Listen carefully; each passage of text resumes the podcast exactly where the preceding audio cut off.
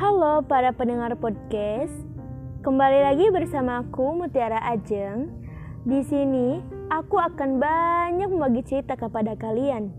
Baik itu cerita yang memotivasi, yang mendidik, ataupun yang memberi kalian pengalaman atau ajaran yang baik. Ada pula juga hiburan yang dapat menenangkan hati kalian di saat kalian gundah dan galau. Baik itu yang jomblo maupun yang sudah diputusin pacarnya, guys.